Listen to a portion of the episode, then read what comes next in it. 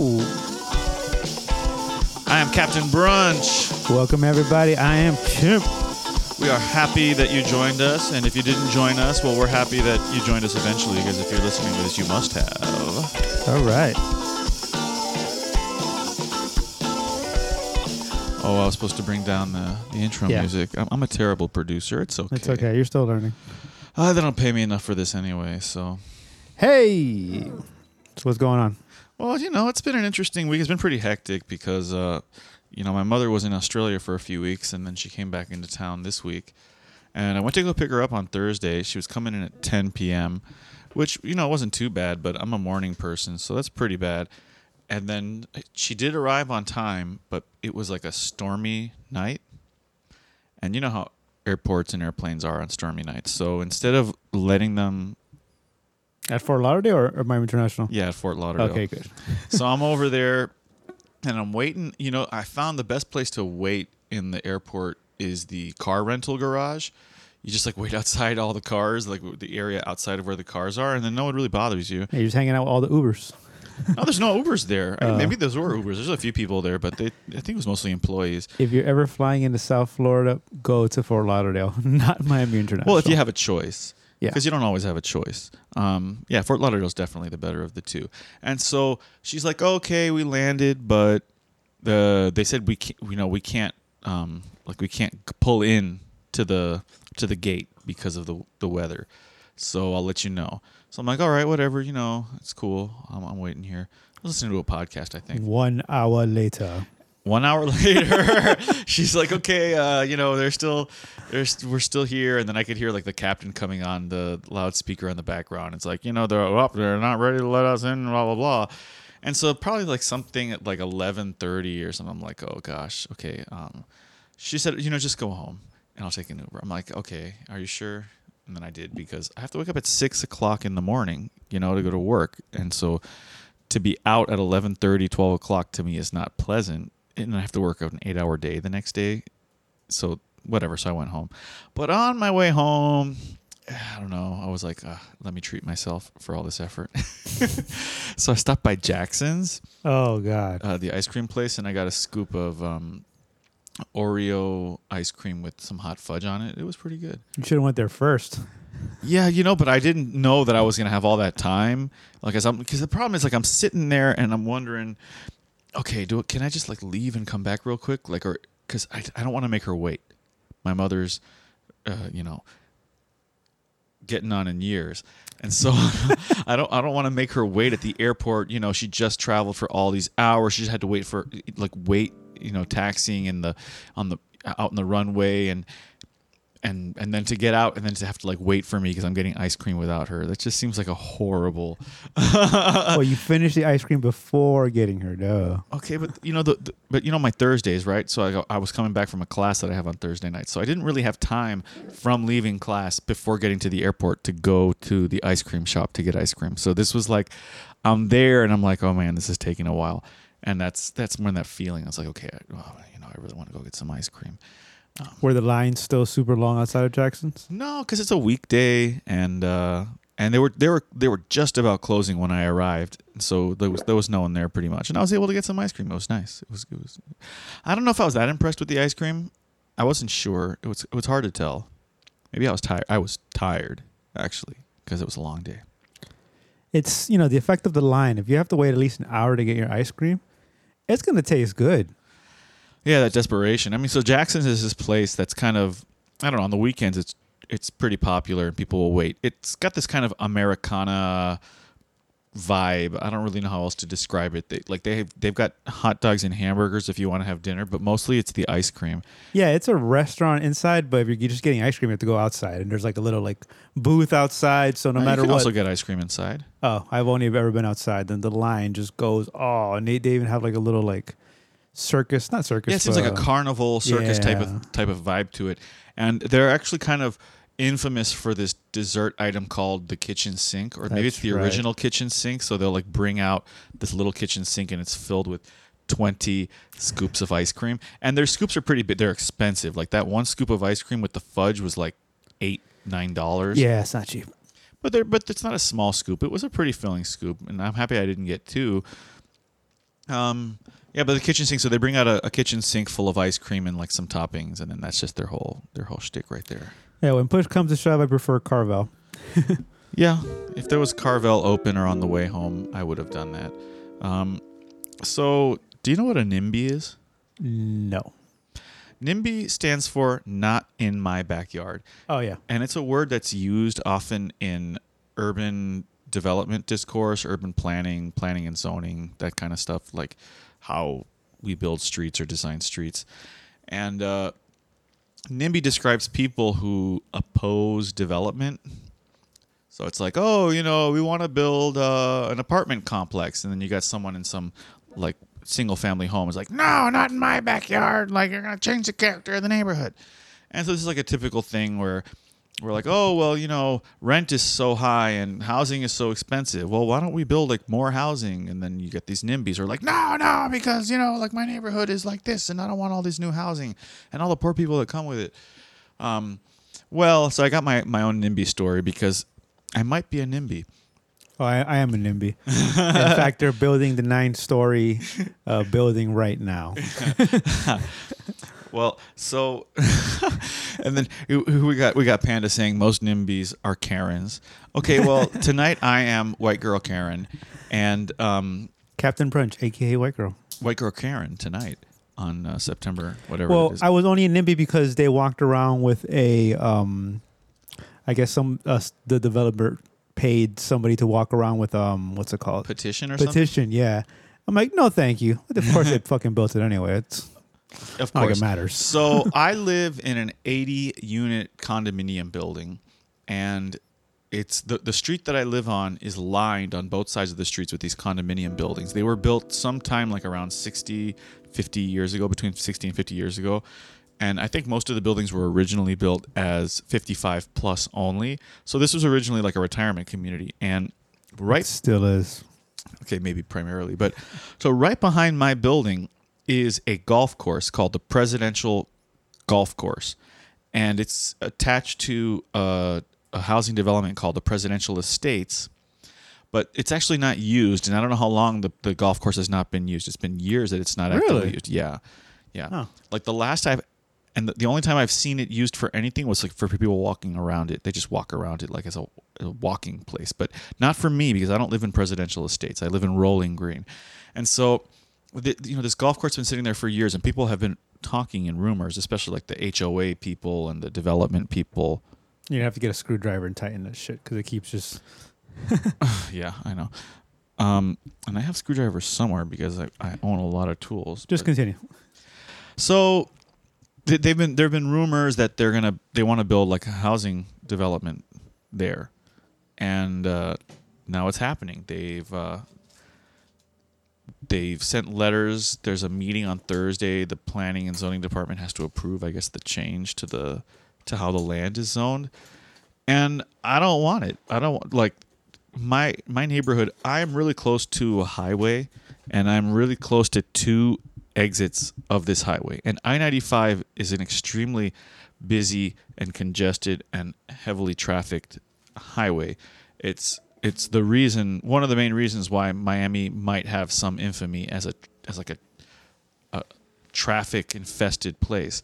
Yeah, you're in between two of the busiest freaking exits on I ninety five. Yeah, so and, and I'm talking about I'm really close to them. Like uh, my neighborhood is nestled against the highway, and and so they want to build a hundred and something homes in between me and Presidential Estates, and and we're uh, well, at least me and most a lot of my neighbors are like, what the hell? Like, no, this is like I go to work every day.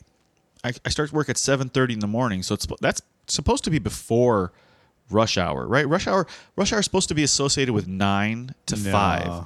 Not to me. Well, not to you, but that's because you know that's not the reality of what the way things work. But I, you know, I leave for work at at six forty five, and there's already congestion on the highway, That's pretty early, I think. So yeah, I don't want them to build 138 homes, and uh, and I hope a bunch of my neighbors go to the planning and zoning board committee, whatever meeting, and say hell no. And I hope that they agree not to let them build this stupidity. It would be nice if they built a park. You know, they could build a park. I guess a golf course is kind of like a park. Yeah, but you know, you put more trees in there and like maybe a swing. Yeah, so um, we had two blocks from where I live in um, in North Miami. There is there were these old yellow apartments that were projects back in the I think 40s or 50s around there. And I mean they were in pretty bad condition, but they housed a lot of people. I remember in the last 3 or what, in the last 5 years, two of them burnt down cuz that's how well they were kept up. I literally remember driving home one day and seeing just like fire bursting out of the second floor and people running out. I'm like, holy fuck. And then within the next year, it happened again. I'm like, okay, this is something's going on here. And so they finally kicked everyone out, unfortunately. And now it was leveled for a while, and then now they're going to be building these nine nine stories. It's going to be like at least a few hundred um, apartments there, and then the, the first level is all, you know, restaurants, multi-level, Now this multi-purpose rather. like this property's not act it's not directly on 123rd, right? It's like Right next- 125th, it's like 2 blocks over or 1 block over. Right next to the the, the elementary school. But it's really close to a really busy busy Oh, yeah. street. yeah. Yeah, well, that's the that's the way life works. I mean, it's not, and I'm not against development. It's just, it's just that our cities are not built for the density that we that that the demand calls for. Going to change a lot. That's for sure. Yeah, but it's just gonna get more and more traffic. Like, because I mean, I say traffic's bad in Miami, but then you go to a place like New York or Sao Paulo, and then it's four or five times worse. So you know, whatever. Okay, that was just my little bitching about being a NIMBY. You know, because I'm not usually a NIMBY, but uh, right now I am. I also, you know, there's supposedly there's a lawsuit and some covenant that they agreed that they wouldn't develop the golf course if they didn't get like perm- agreement with the surrounding residents. I don't know if that's true or not. I have to see documentation, but Now the funny part is that my part of the neighborhood floods a lot, especially right there where those apartments were. So mine does. See that? Good. you- there you go. Another thing I didn't even think about. My friggin' community and neighborhood floods a lot. It go. It gets crazy. I mean, like we had to we had to to add some asphalt to our parking lots just so that the front of the cars could be out of the water if it yeah, I remember your stuff gets really bad. It's really bad. So they want to stick 136 homes and all the water and piping and the the sanitation. Good. Whatever. luck. Yeah. Um. Yeah. What are you gonna do? So. uh So I got a question for you. It's going back to the earth, man. Yeah. Right. No. Whatever. It's gonna swallow us all up eventually. Go ahead. Question. So does does being a bit Ask Chimp. does does being a Bitcoin only podcast make us a Bitcoin podcast? Um, I guess if we're a value for value Bitcoin only podcast, yes, because you got to talk about Bitcoin in order to have that value for value going. But we don't necessarily have to talk ab- only about Bitcoin, but we will be talking about Bitcoin.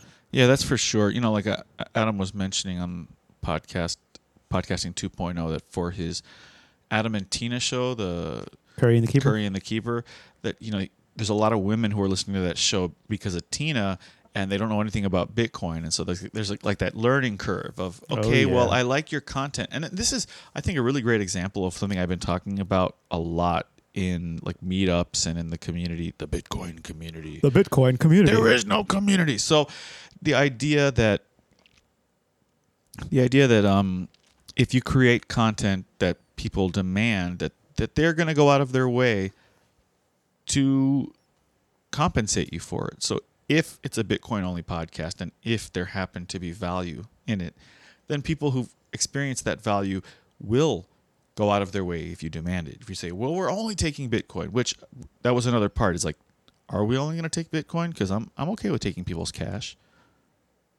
I'm okay with taking people's cash as well, but ever since you brought up the whole Bitcoin only ban, now I'm like, there's no reason why not to do Bitcoin only podcast.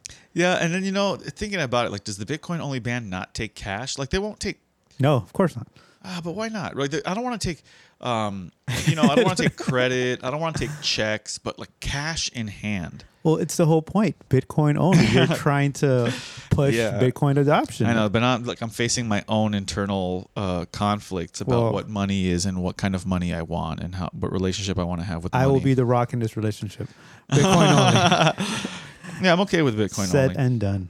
Uh, Panda says that uh, parks bring homeless. Well, Yes. uh, yeah, that's for sure, but I don't think it's that big of an issue. It's um, like parks that are located near places where there are lots of homeless people will bring homeless. But like for instance, the nearby park that we have, Graynolds Park, there are sometimes homeless people, but there are not a lot of homeless people. It's not like a it's not sucking in homeless people. Whereas if you go downtown or parks that are near downtown Miami, there are lots of homeless people. So it's it's also a proximity thing. There's also someone who stays on the property all night.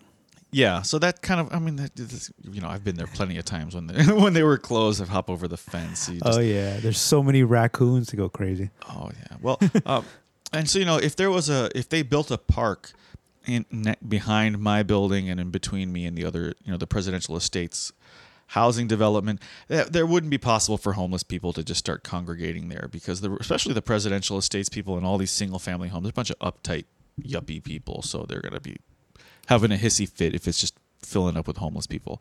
So I'm not worried about that, but that's you know that's not an invalid point. So, and speaking of being a Bitcoin only podcast, so what do you think is the status of our Bitcoin onlyness? Like, are we are we a Bitcoin podcast yet? Like, we I mean, yes, because if you want to go ahead and send us lightning, chimp at getalby.com. That's G E T A L B Y dot com. well, you know what? If you're gonna be so cheap and and whorish like that, then I can also say that you can donate to me uh, if you wanted to at primitive one at stacker.news. Oh, okay. We got two lightning wallets. we got a wallet competition going. That's to start with. Um, eventually, it's gonna be built into the show, so we don't have to. yeah, that's like the that. ideal. Yeah, so that way we can just split it and not have to worry about who's actually talented and who's not. uh, so, I do have a couple other things on my my little list here, but did, did do you have anything on your mind? So now that makes me think. Um, so if it's a Bitcoin only podcast, does that mean we can only spend Bitcoin to promote or keep the show going? Oh God. Now we're getting into like real. I don't know. That's that that does make me com- because for, so for instance, if that's this the the case, then we couldn't advertise on no agenda because John's a prick and he won't take Bitcoin. But we could advertise like on all of the other Adam Curry shows. We could advertise on a bunch of we could like so you know, we could have the the Bitcoin only market, which is not a very expensive market, but it limits our reach. But like even to like pay for hosting or anything like that. Okay, but see, that's where you know you Yeah, start to get into too tight. this conflict where you know the, we don't live in a world where you can get Bitcoin only services. I was talking to this my, my, my buddy Super Art yesterday about this at this Miami Bit, Bitcoiners meetup, and uh, because I have this whole philosophy about the Bitcoin only thing and, and the idea behind Bitcoin only ban being that trying to create the culture that is unique enough to support a demand to spend Bitcoin. You know, like so that the, the consumers are going to demand that, like, I, you know, I'm going to send you my Bitcoin so that you'll continue to make this thing that I like. Which is the idea, right? I mean, it's it's complicated. Um, Well, that's why we have sets. because it's not quite the same thing as adoption. And then you know, Art was pushing back against me, and he was saying something about like needing, like you know, uh, it's it's about people have to need Bitcoin, and he brought up an example of like um, prostitutes and Backpage and Craigslist and like the early days, and how um, you know because of the way that financial institutions were cracking down on different kinds of money transmission, that they had to rely on uh, on on using Bitcoin to be able to market their services. And and I was I was pushing back against that to say that well, my, my concern is not so much about adoption as when someone adopts Bitcoin, there being an adequate or sophisticated or or mature marketplace for them to engage in in economic behavior. So that's that's the issue, right? It's like okay, we want hosting, but Right. You get as you get over the hurdle of like onboarding someone with a wallet and stuff, and then now, what do you do with it? Yeah, that's so that's what I'm talking about, right? So to me, this is what we have to work on. Like if you're already a Bitcoiner, okay, you can save all you want and you do all the hodling that you like, but we need to build the future. Otherwise, you're literally waiting for other people to do it. And someone said to me, "Well, but in that, no, I think it was it was Super Art who had said that. He's like, well." you know, it isn't really the smart thing to do to wait for someone else to do it because that way they're going to create the value that's going to make your Bitcoin worth more. And and then I think of the, the, the scenario of like Laszlo with the 10,000 Bitcoin for pizza, you know, back in 2010. Like if Laszlo had not done that, you know, how long would it have taken Bitcoin to get to $100 a Bitcoin, to $1,000 a Bitcoin? you know, maybe it would have taken another four, like it would have taken four years longer. And so then I, I asked him, so, so in which situation is Laszlo better off? In the situation where he waited for someone else to do the work, and then now his Bitcoin is worth a lot less in this scenario because he didn't get the the, pro, the you know the the ball rolling, or because he got the ball rolling, sacrificing those ten thousand Bitcoin, now all the other Bitcoin that he had are worth way more. So to me, it's there's like this feedback mechanism. I mean, if you if you have like okay, I know the potential of Bitcoin. I can see it. Right here I am participating in this open source project and and we're decentralizing money and we're doing all these great things that money doesn't currently do. Well, so when you believe in that, at some point someone has to to make that leap, right? Okay. Well, I'm going to give you some of my Bitcoin if you do something economic for me. And then in that particular case, it was it was pizza although I was doing a little research and there were exchanges that existed at the time. There were like two or three little exchanges, but it's not quite the same thing buying and selling Bitcoin as using Bitcoin for an exchange of goods and services. Right, right, right. So I think that's why important. It would be important to have that Bitcoin only ban and Bitcoin only pizza because we're trying to make that leap. Bitcoin only podcast, not pizza. Bitcoin but you could be Bitcoin only pizza too. You know what? Uh, if there, yeah, We'll have a food truck, Bitcoin only. it'll it'll go to all of the Bitcoin conferences. You know, like it'll drive to all the domestic Bitcoin conferences, and they'll just like park somewhere and like sell Bitcoin only pizza. Somebody please make a meme. Panda, Bitcoin only pizza. but yeah, so I mean, we'd be making that leap, and I mean, we're not really sacrificing much, but So someone comes into the pizza shop and they want to pay you with dollars. So you take an empty pizza box and you whack them in the head. You're like, "It's a Bitcoin only pizza, man! Didn't you read, the sign on the front door?" Uh, yes, it's like Clerks. Did you ever see that movie? so I may have seen Clerks, but I probably didn't pay that much attention to it. And I know it's like a really famous Kevin Smith film. You know, just one of the jokes is just people coming in asking all these mundane questions when like the sign right behind them says milk, two dollars. How much is this milk? And I'm kind of sad they're coming out with a third one. I'm like, oh man. Oh well, you know Kevin Smith. I guess he just spends too much money. Um, which is my theory about why rich people keep working. Oh yeah. I mean, not all you of living them. the the good life? Yeah, right. More money, more problems. So Panda says black market acceptance is why I thought BTC was important. Um, so you know, Panda, I do think that that's an indicator. I do think that there is some something to say about that. Is that a leading indicator? Is it a trailing indicator? I guess in some ways it might be. You know, and could you have false positives? Because I hear that Monero is really big in black markets right now. Um, and I can understand that the perception of what Monero is supposed to do is probably why it's big in black markets now, but I don't know enough about the technology of Monero to confidently um, to have confidence in it. There are certain things that I just don't understand. It's a, it's a technical limitation on my part. Like maybe Monero is perfect technology, but certain things like the the privacy acts aspects of it make me question whether we can audit it it accurately. You know, so if if you don't know where the Bitcoin came from, if you don't know who has what Bitcoin, if there's no association with with identities or pseud- pseudenities, Pseudonyms. pseudon Pseudonyms. pseudonymities, Pseudonyms. um, and Fake ass names like chimp. you know, so it's like, how do you, you know, how do you know how many Monero there are? You know, how do you how do you prevent double spending in Monero? And so that's kind of my concern. It's just like, and, and they maybe have all of those problems solved, and that would be good for them. Someone can explain it to me someday. I, I not today because there's no one else here. Except Are for you, you making that leap to try and understand? No, I don't have the time for that. Uh, you know, that's why So, I that's why I do on. Bitcoin brunch every Sunday. You know, like if someone shows up and is a Monero expert and they want to explain like some of the details of how Monero works, I'm there every Sunday for five hours, at least, and you know, and then they can explain it to me because that is the time that I dedicate. I really would rather be talking about Bitcoin, but I'm open to other things if uh, you know, whatever. What was your uh, lightning address again?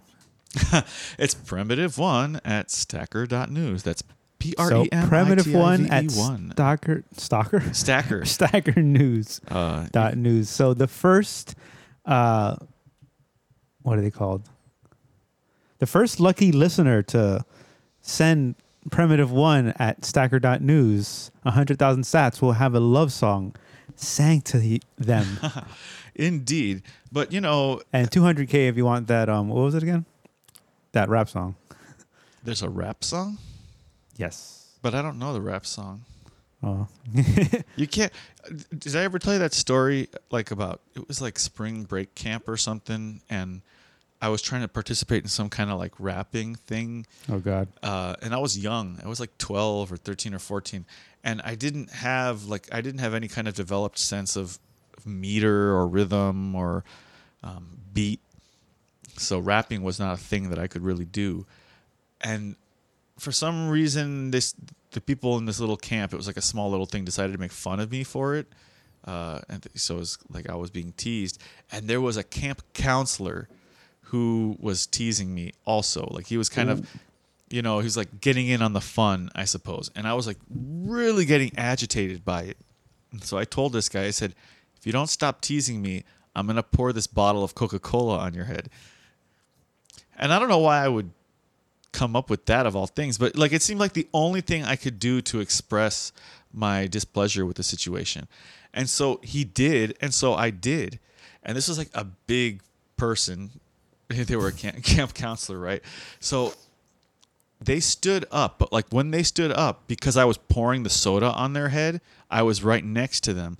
So they stood up in such a way that they hit me like with their body as they stood up, and I went flying. and uh, I'm sure on purpose. oh yeah, I, absolutely. I didn't lay a hand on him. I just stood up. yeah, He was way And, too close to you me. You know, and had I had I like known then what I know now, I mean, I would have milked a lot of money out of that situation because I was like 12, but you know, I didn't. So I think I just like left the camp, and then that was the end of the story. Captain Brunch, show me on the doll where he touched you. My heart. Uh, what was the point of that story? I don't remember. Well, Captain Brunch can't rap, or I don't know. I mean, oh yes, no when like so if I learned a rap song, you know, like there's a few. no no no. Uh, when we used to do what was that Ch- Chili Pepper song? I Gosh. I know, I know for sure. Was it? No, that wasn't that one. Give it away. Give it away. Give it away. Yes. What's Yes. that song called? Give it away. Okay. Give it away. what about it? Did I suck at that song? Oh, you would fuck it up at um at like the actual event uh, at Mother in the Garden. I remember that. Oh well, you know, it's a tough song.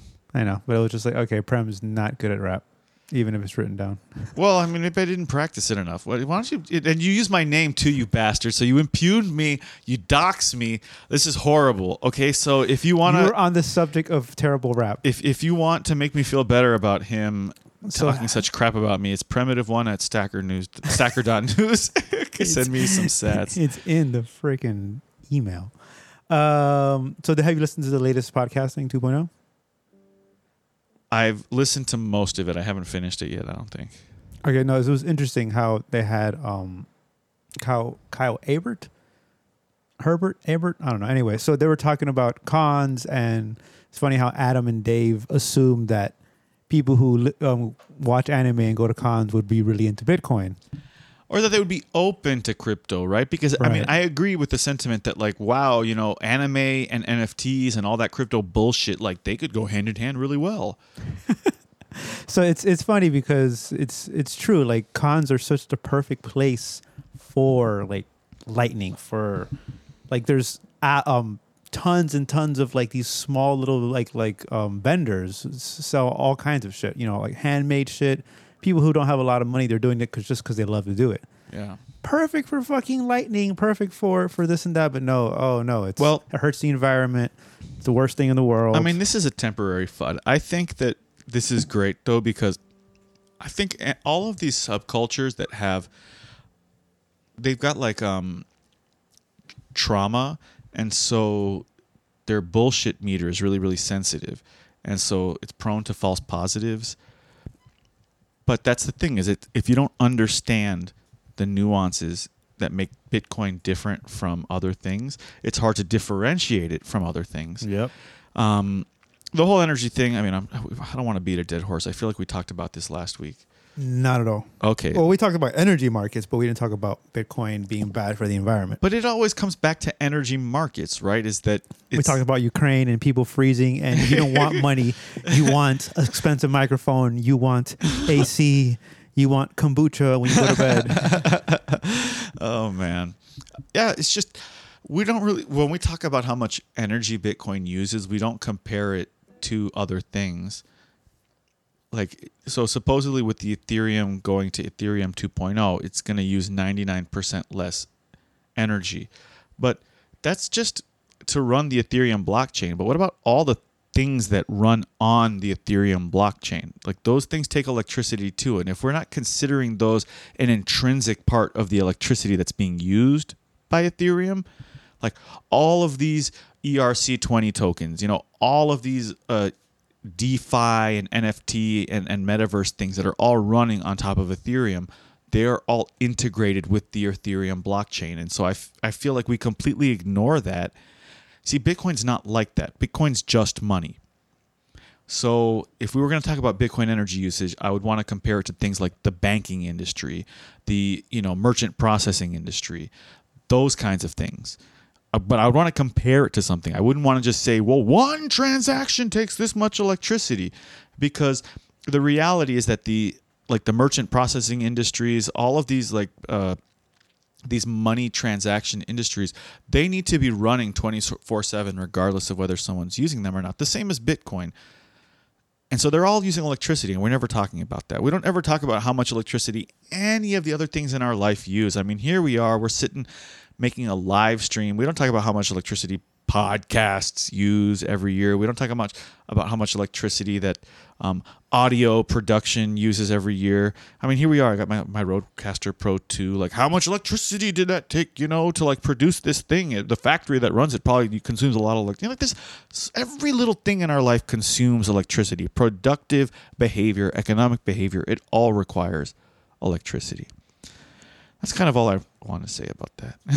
yeah, the argument to that would be, well, if we already have money, why do you need Bitcoin? It's just a waste. we don't have money. We've got slavery. We got economic slavery. You're gonna have digital slavery with, with Bitcoin. No, we're gonna have that with the CBDCs. Um, I mean, we can have slavery with Bitcoin too. I'm not one of these. Like I am. I think I feel like I'm a very idealistic or utopian person, but I I try to be realistic a lot of the time. And there's nothing inherent in Bitcoin that prevents people who have Bitcoin from enslaving other human beings. As terrible as that sounds, like it's slavery is a, is is is like a violence thing, right? And it's a cultural thing of like convincing humans to sacrifice their own well-being and future for yours, like regardless of their personal interests. So do, do you maybe want to do like do you have a track to play for us? Because uh, there's another topic I want to talk about, but I, I'd love to have like a little bit of a of a a break to breathe. You gotta bring the.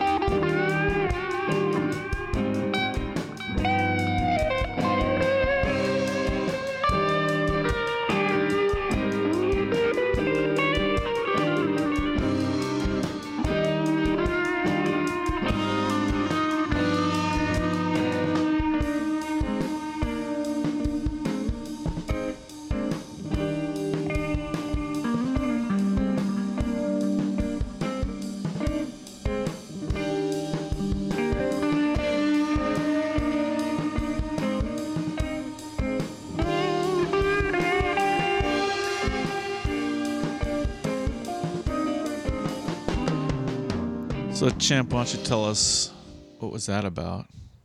Or do you remember when that was? Or That was called Carmelita. Uh, it was about Marcus's dog. oh, did it die? No, she's well alive.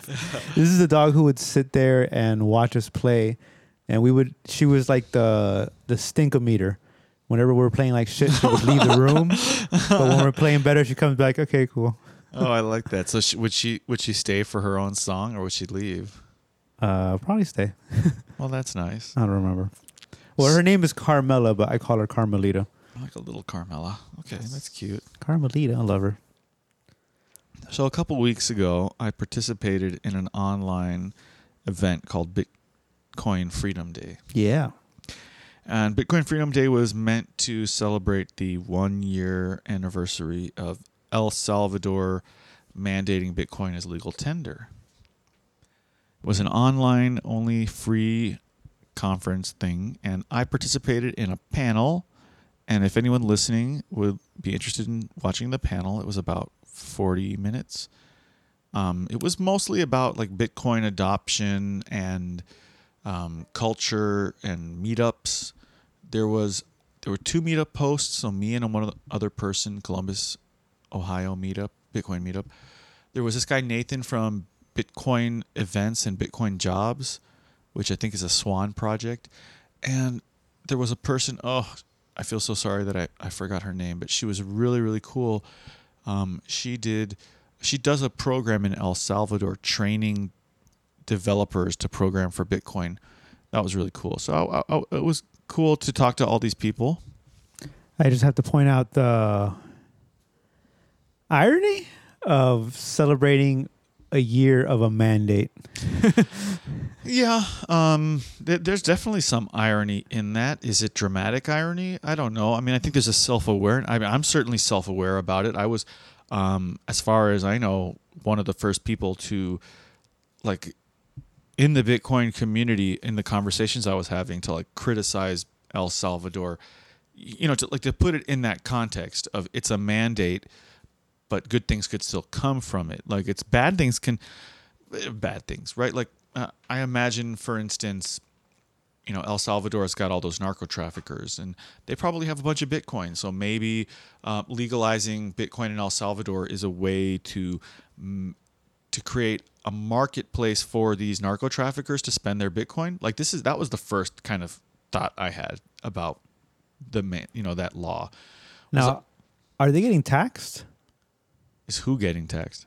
Like, let's say you have Bitcoin and you want to spend it in in El Salvador to like buy a house. Like, are you getting taxed? Like, how, how does that work? So I think that you know they do have certain kinds of taxes, but like a lot of the big appeal for what they've been doing with Bitcoin is um, like eliminating capital gains taxes and stuff. So it's it's it's really things that are appealing to rich people more so.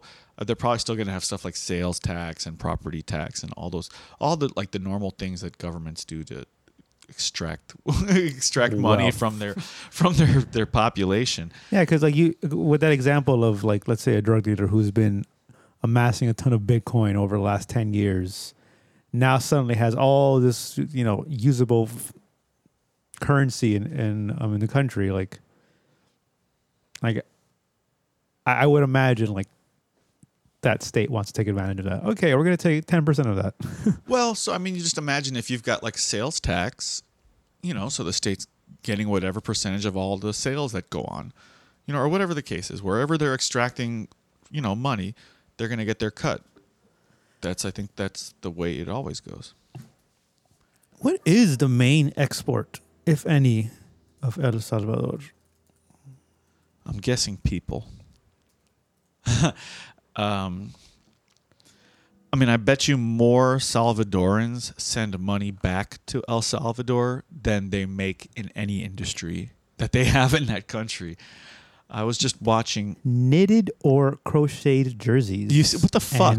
Excuse my language, but like, are you kidding me? So, like, the, the main export of the El Salvador is knitted export jerseys. Products. Okay, you got to be kidding me. That's like complete bullcrap. T-shirts, vests, uh, plastic packing goods. So, their, so their and main sugar. export is sweatshop labor. It's like the product of sweatshop labor. That doesn't sound like a very economically prosperous uh, circumstance for the people of that country to be in.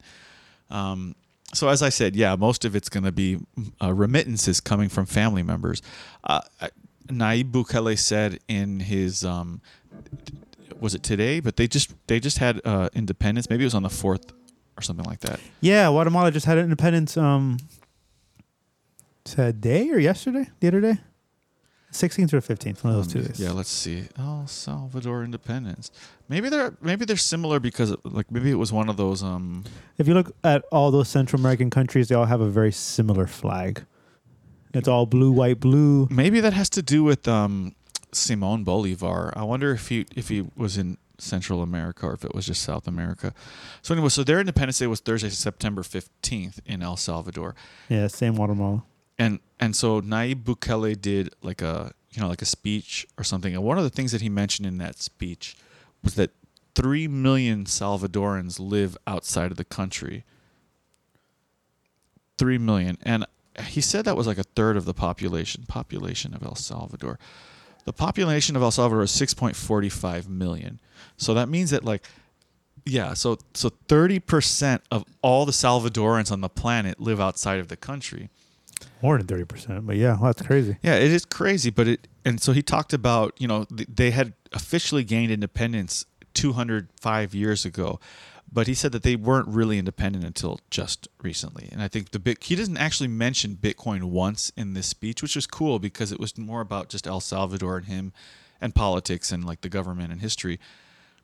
Um, it's it's, it's fascinating. So you know he talks about like th there was a civil war and then the civil war ended and they supposedly had a peace agreement. And he said that more people left the country after the civil war than during the civil war because of the gangs because of the the narco traffickers. He said one of the things that happened during the clinton administration and i'm just parroting i'm just parroting things from this speech. I'm not paid to do this but it was interesting stuff nonetheless. He said that clinton exported like so there was all these salvadorans who left el salvador went to the united states because of the civil war and then clinton deported them back to el salvador but a bunch of them were like gang members at this point from the united states because they lived in ghetto and poor parts of the united states so they were members of like ms13 or 18th street or calle 13 whatever that gang is called and then they went back to el salvador and like brought all of their you know horrible violent you know, uh, neo feudalistic behaviors with them to El Salvador. So now that the Civil War was over, they now had a new problem, which was the, you know, the the gang problem. And so that's interesting that you know he he, even though he doesn't say it explicitly in the speech, making El Salvador a Bitcoin country for him is a part of making it independent and sovereign. Yeah, no doubt. I would imagine it's uh, much like uh, some of the Central African countries and trying to become sovereign from the franc. You know, Yeah, that's a big issue. I would love to get Fode Diop to call in someday. I, I want to get him to come to brunch too. He's I don't know how long he's going to be in Miami because he's going to go to Ghana to do the um, African Bitcoin conference, but he's a Nice. developer, a just Bitcoin it developer from there, just lift, or that. from here. Yeah, I could just that way you have the same angle. Oh yeah, I like the angle, but I just want more height to my microphone. Ah, the issues of production. It's okay. Yeah, we're real For professional, real real professionals over here. Um, oh, so I wanted to. So Bitcoin Freedom Day. You know, I was on this panel. Um, it was a cool panel. We talked about adoption. We talked about like what does adoption mean. This guy came up to me yesterday at the Bitcoiners meetup and he said he watched the panel and something that affected him that he had not thought about before, something that that gave him an opportunity to build another mental model than the ones that he'd been working on at that point was that I I said that pricing Bitcoin in dollars is a problem. And something I bring up a lot and that that we need to move away from that that's like that that that's the problem. Like the dollars are um, they're fake, they're fiat, they're um, unstable, and so to constantly be referencing Bitcoin in dollars is always going to be a handicap to Bitcoin. I don't think it's going to be an easy process. I don't think it's going to be um, an always beneficial process of trying to move towards the Bitcoin only thing. Um, and I write this and I write about it in the essay for the Bitcoin only band. That the sacrifices have to be made. People are going to have to try and fail. Some people will succeed. Some people will fail. Like maybe, maybe people will never send us Sats. Why aren't you sending me Sats? But um, but someone will send someone Sats. But it's like I guess it depends on how you're getting your Bitcoin. If like if you're buying it, you know, um, from somebody or, or through an exchange, and you're going to be thinking about the the fiat you used to, to you know to, to, to pay for it. Maybe if you're receiving it as a job or as through a podcast or you know or, or whatever, maybe you're not looking at it in those terms. Oh, I'm getting fifty bucks in Bitcoin that that I would imagine. But if you're outright buying it, then you see those dollars, those euro, whatever, going away. Yeah, and it's and it's also the fact that it's removed from what you did to get the dollars in the first place. That's right. Like, that's what bothers me so much. Like I tell people, I, I don't. I not only want to spend in Bitcoin. It's not that I I want to have goods and services that I can acquire for Bitcoin. It's that I also want to earn in Bitcoin, and that's. I feel that might be one of the hardest things um, and it's one of the reasons why I, like the opportunity to podcast because I don't know that in my day job I'm ever going to be able to earn Bitcoin for what I do. Have you asked them? so I'm, you know, like I work in the the marine industries. I work as a yacht mechanic, and you know, I was talking to Super Art yesterday, and essentially he was saying, you know, as long as fiat exists, as long as dollars exist, generally people are going to rather spend their dollars than Bitcoin if you understand the, the value proposition. And so that it was when he kind of said it that I was able to respond with saying, "Well, Art, that's what I'm talking about. It's the fact that like that we need to have goods and services that are only available in Bitcoin so that you don't have the option to spend fiat. Like if you want to get it from this person, if you want to get this one, then you have to spend Bitcoin. And this is I think that's not as hard as we think it is. It's just a matter of doing it and taking the chance, taking the risk. Yeah, making the leap. Which is what we're doing now. I mean, we're taking our time, our time, and our. I'm choking on my.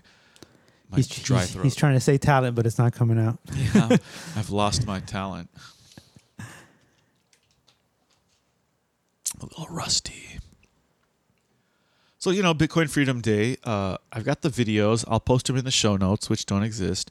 So if you want to watch them, yeah, I guess you could message me. Um, primitive one in most. Gosh, I'm not actually. I'm not in most places anymore. So Twitter. Ooh, Panda says he was able to buy ammo in May of 2020 during the riots in Bitcoin. We're nice. No one wanted fiat. Yeah, I can imagine those were kind of the riot. What riots? Uh, do we need to have this discussion? No, I, I, I'm not making enough money to start talking politics. There is an election coming up, though, and did we talk about the election before? I don't think so. I didn't bitch about like Charlie Crist becoming the Democrat nominee. No, you didn't. And uh, they had this woman named Nikki Fried, and she's the current like agriculture secretary. yeah. And so she's the only Democrat in a Republican dominated executive branch of the state of Florida. And she ran for governor. And instead of picking her, again, the only Democrat to win an election in a Republican dominated executive branch, and they chose Charlie Crist, a fucking corrupt piece of shit, like He's probably still alive. Oh my god, a flip flopping motherfucker. Uh, he's gonna be their nominee. So it's not like I wanted Nikki Fried to win anyway, but I liked her more than I liked him. And so if they if the Democrats had any chance of defeating Ron DeSantis in this election that's coming up in November, Ron DeSantis being the governor of Cal- of Florida, they lost that chance. That chance is gone out the window because Charlie Crist is just pathetic. And so and he's pro um, vaccine passports. Oh God. And um and what's worse is that he chose as his running mate for to be lieutenant governor, he chose the head of the Miami-Dade County Public School Teachers Union, which to me I found that interesting because it's like, well, because she had like just won an election recently and she's young, and I'm thinking to myself, wow, so she if she's actually an effective leader in the teachers union, all they're doing is they're stealing the president of the teachers union. They're going to lose the election. So not only are they going to lose the governorship, but then Miami is going to lose perhaps an effective teachers union president. So it's like I don't know. It, I, it feels like sabotage to me. Like from the moment it happened, I'm like, how are Democrats just watching this happen Sabotage. and they think that this is like this is what they're supposed to be doing, and that this is what's gonna whatever. They're a bunch of morons. I mean, it's. I guess it's it's it's you know like oh if we'll take the risk as long as we can get power, uh, and once we grab the power, then we'll be able to do more. We'll we'll have one of ours in, in power, and it'll trickle down. Well, they're not gonna. They're not. They're Yeah, You know, they're not gonna- Like, I, sure. like Charlie Crist could have picked Nikki Fried to be his running mate. You know, like as a consolation prize. Okay, you didn't win the governorship, like like the nomination for the governorship, but be my running mate. Instead, uh, whatever. That's it's just really sad. So, uh, what was the whole point of that? I don't remember. It's just that so Ron DeSantis is probably going to be our, our governor for the next four years. I don't think he's going to run for president. Do you think he's going to run for president in two years? Uh, I hope not. I think I just prefer him as governor. Yeah, me too. I don't.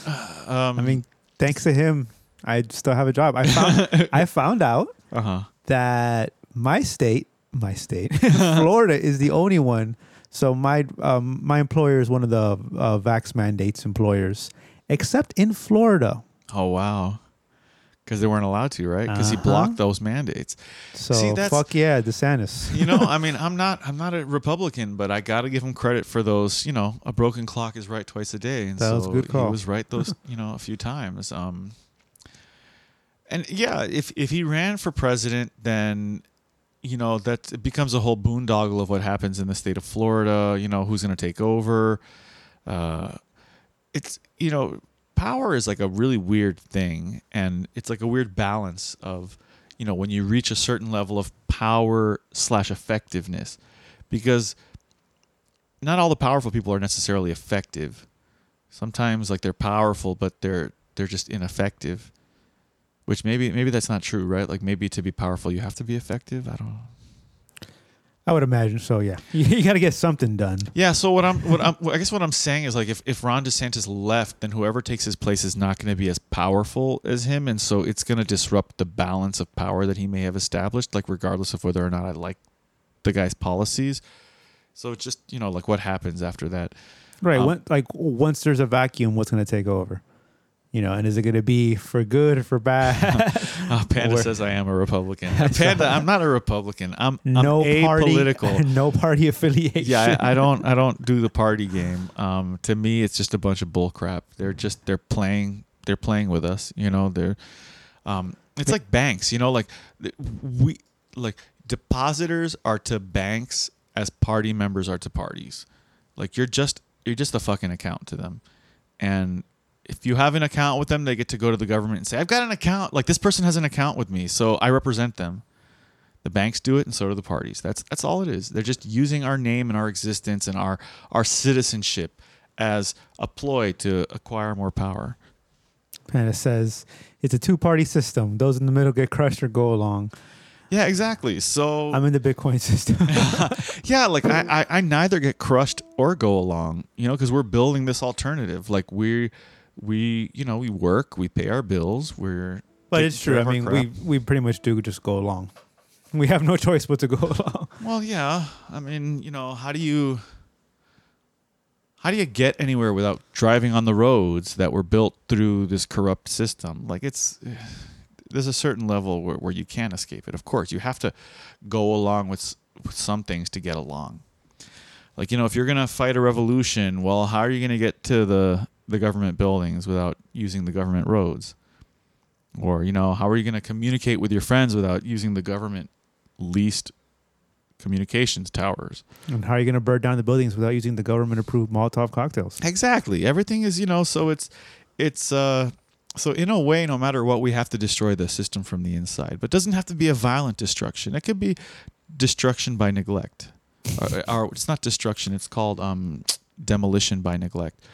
That's I think what's going to happen is it's it's like the Roman Empire. We're going to just build all these other institutions and other ways of living and other ways of earning incomes and exchanging value. The old system is just going to crumble little by little. The people who are dependent on it are going to suffer, especially when the, the systems that they depend on fall apart. And whatever, uh, you know, we'll be around.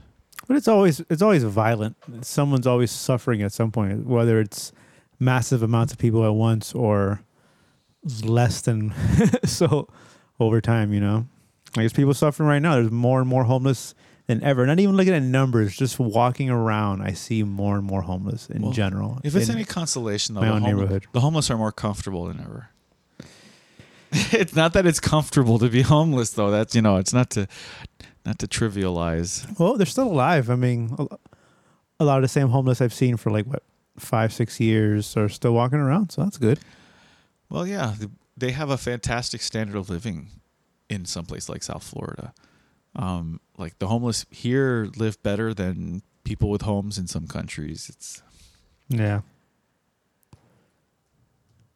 it's kind of funny. he's crazy. Did you hear about these bank robberies in Sri Lanka? No.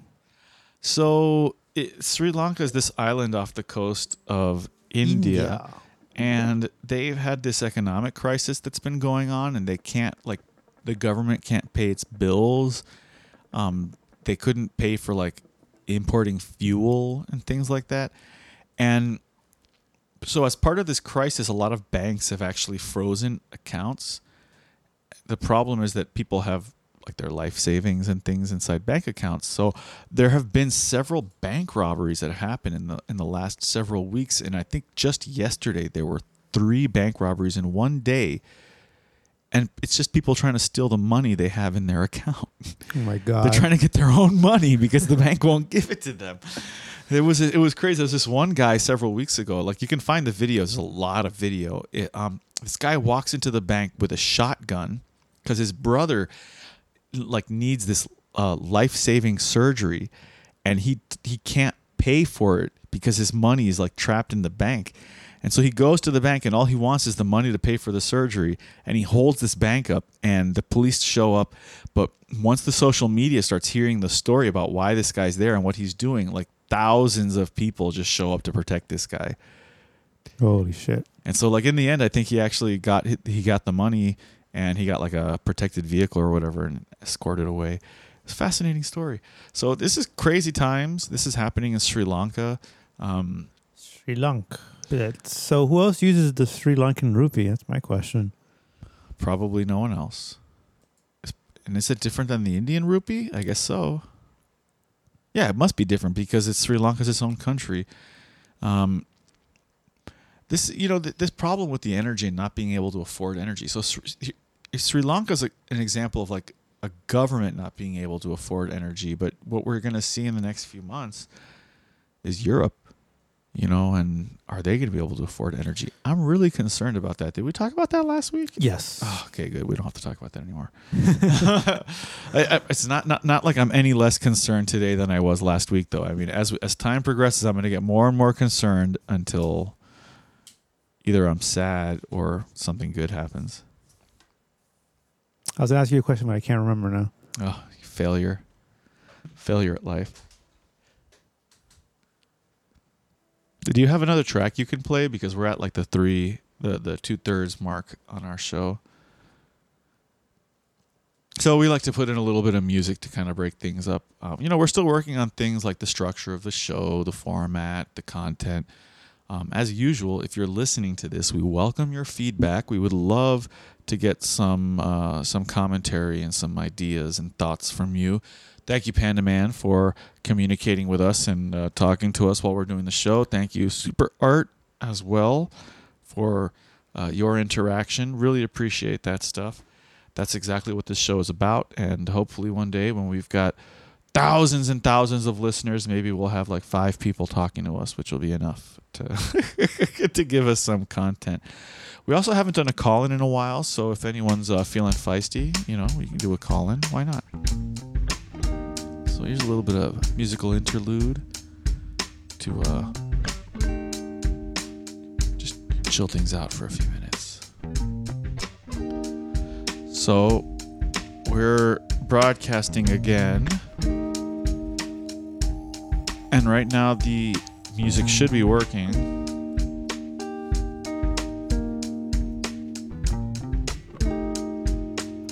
I'm gonna have to remember to like check the preferences of this rocket broadcaster every single time, which I guess that's just a part of pre-show prep.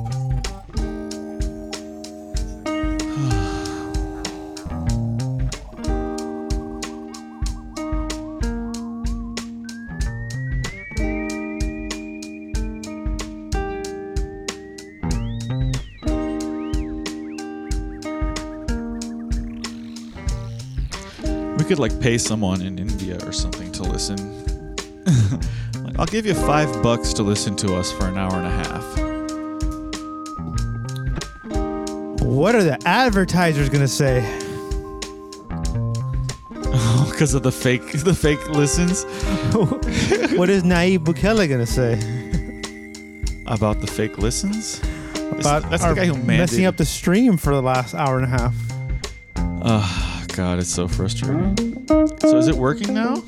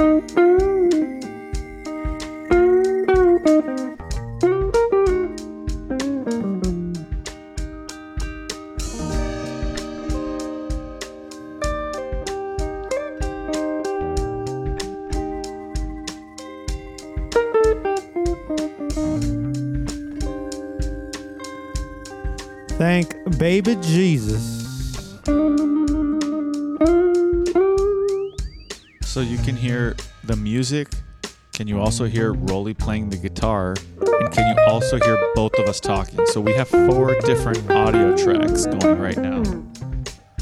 Like Rolly's playing the guitar live right now.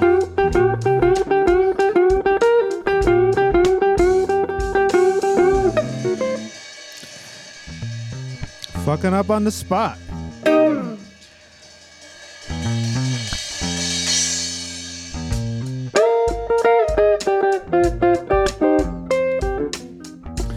All right, so how are we gonna end this? Ah, how depressing. So Like you said, we have the recording. yeah, and you know, I mean, it's it. These growing pains are a part of the learning experience. It's it's really important that we we go through them now, as opposed to whenever it is that we think we're actually like creating a product. It's all a part of being a Bitcoin only podcast. Sucking? No, that's definitely not part of being a Bitcoin only podcast. Sometimes you just got to run with scissors. Yeah. So, you know, so there's a few housekeeping things that I wanted to mention to you. I said we need a website Okay.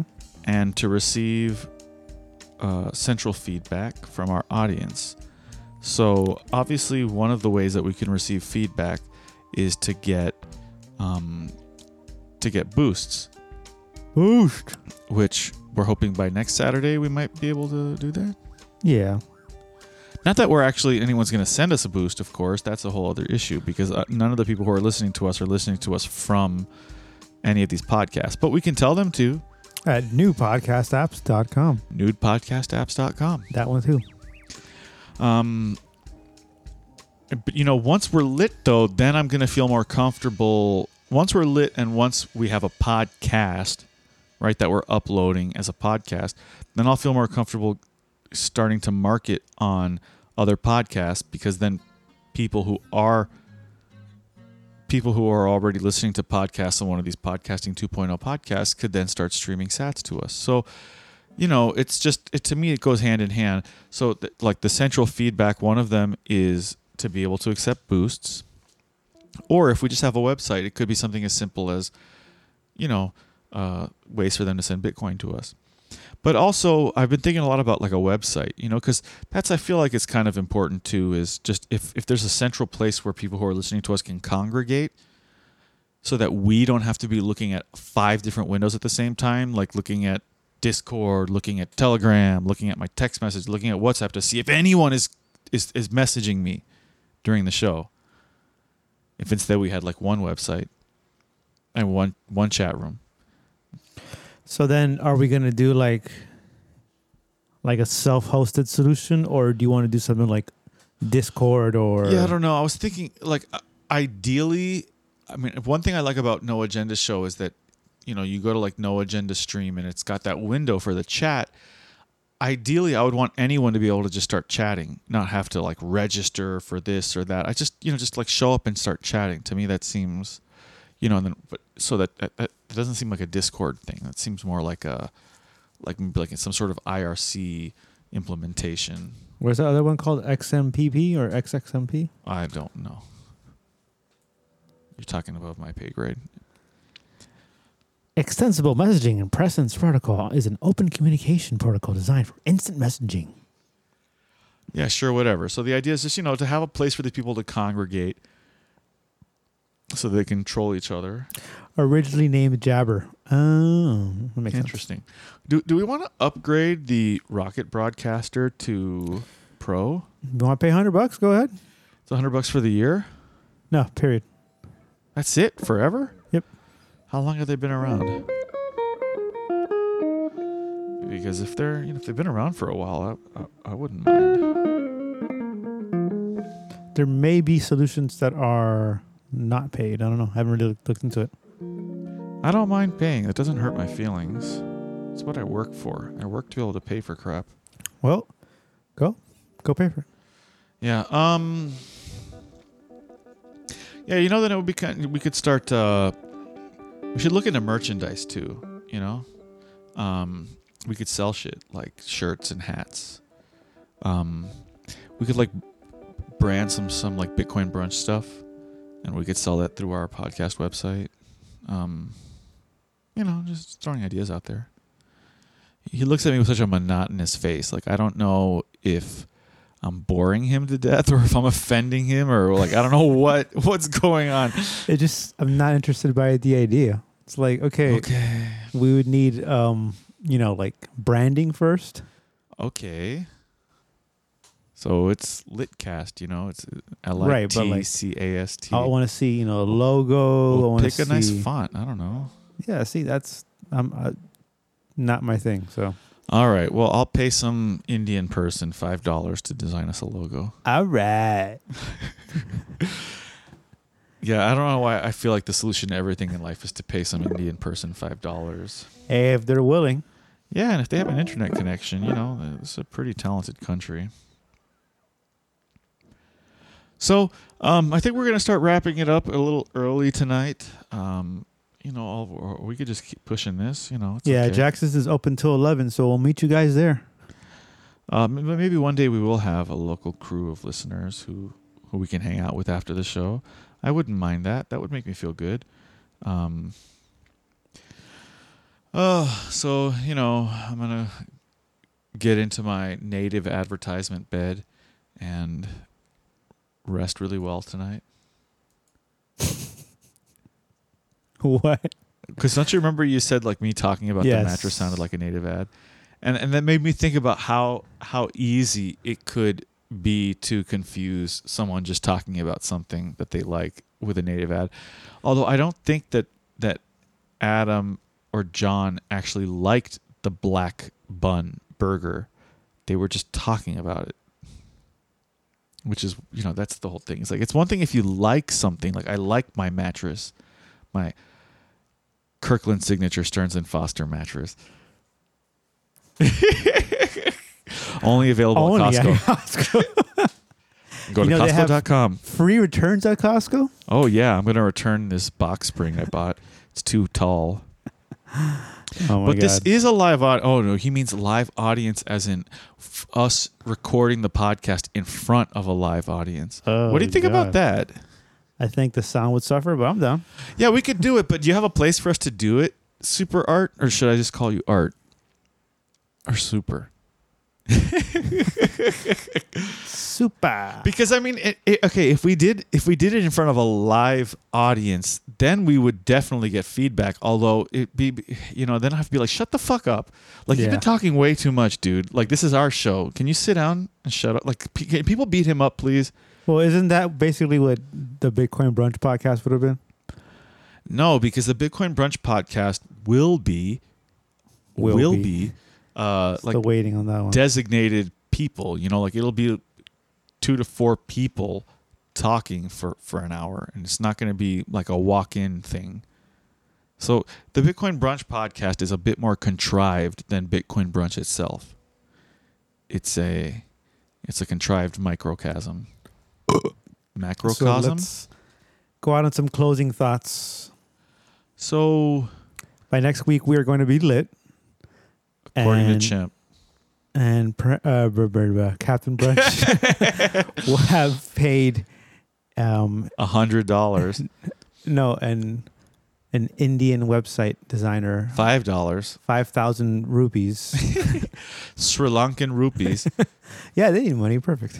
yeah, the Sri Lankans need money. So if I have some rupees, I could probably send them to Sri Lankans. They need it. yes. So cynical. You can send them some batteries too. Huh. And that is our night. So thank you for joining us. Thank you for spending this little bit of Saturday night with us. We were lit, and now we are dust.